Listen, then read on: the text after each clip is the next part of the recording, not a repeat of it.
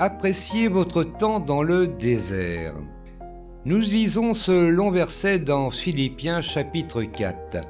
Que tout ce qui est vrai, tout ce qui est honorable, tout ce qui est juste, tout ce qui est pur, tout ce qui est aimable, tout ce qui mérite l'approbation, ce qui est vertueux et digne de louange, soit l'objet de vos pensées.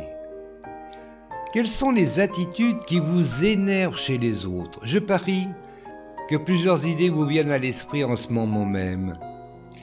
Une fois sortis d'Égypte, les Israélites commencèrent à murmurer et à se plaindre. Ils n'appréciaient pas la façon dont Moïse les dirigeait. Ils en avaient assez de la manne. En fait, ils voulaient retourner en Égypte où on les avait pourtant obligés à travailler de longues heures sous le soleil. Les Israélites pensaient que c'étaient leurs ennemis qui les empêchaient d'entrer dans le pays promis. Mais l'Écriture nous montre que leur longue errance dans le désert était due à leur propre attitude. S'ils avaient été positifs, tout aurait été différent. Repensez à certains des cadeaux de Dieu qui vous ont rendu tellement heureux au moment où vous les avez reçus. Le bébé pour lequel vous aviez prié, le conjoint que vous appeliez de vos voeux, ou cette promotion qui vous avait demandé tant de travail. Peut-être est-ce de ces mêmes choses que vous vous plaignez aujourd'hui. La nature humaine, si elle n'est pas disciplinée et contrôlée par le Saint-Esprit, penchera toujours vers ce qui est négatif. Les récriminations viennent toujours naturellement, mais il faut beaucoup de foi et d'efforts pour garder une attitude reconnaissante.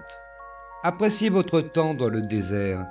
Cette affirmation vous paraîtra peut-être étrange, mais je pense que nous devons apprendre à mieux apprécier nos épreuves, parce que ce sont elles qui nous font grandir à l'image de Christ. Voyez-vous, dans les moments difficiles, nous avons tendance à ressentir davantage la proximité et la puissance de Dieu dans nos vies. C'est dans ces temps-là que nous apprenons vraiment à le connaître. Les plaintes sont une porte ouverte au diable. Nous devons apprendre à remercier Dieu en toutes circonstances, comptez les bienfaits de Dieu à votre égard et rendez-en témoignage. Parlez de vos délivrances. Souvenez-vous de la manne qu'il vous a donnée la semaine passée, des résurrections que vous avez expérimentées dans votre vie.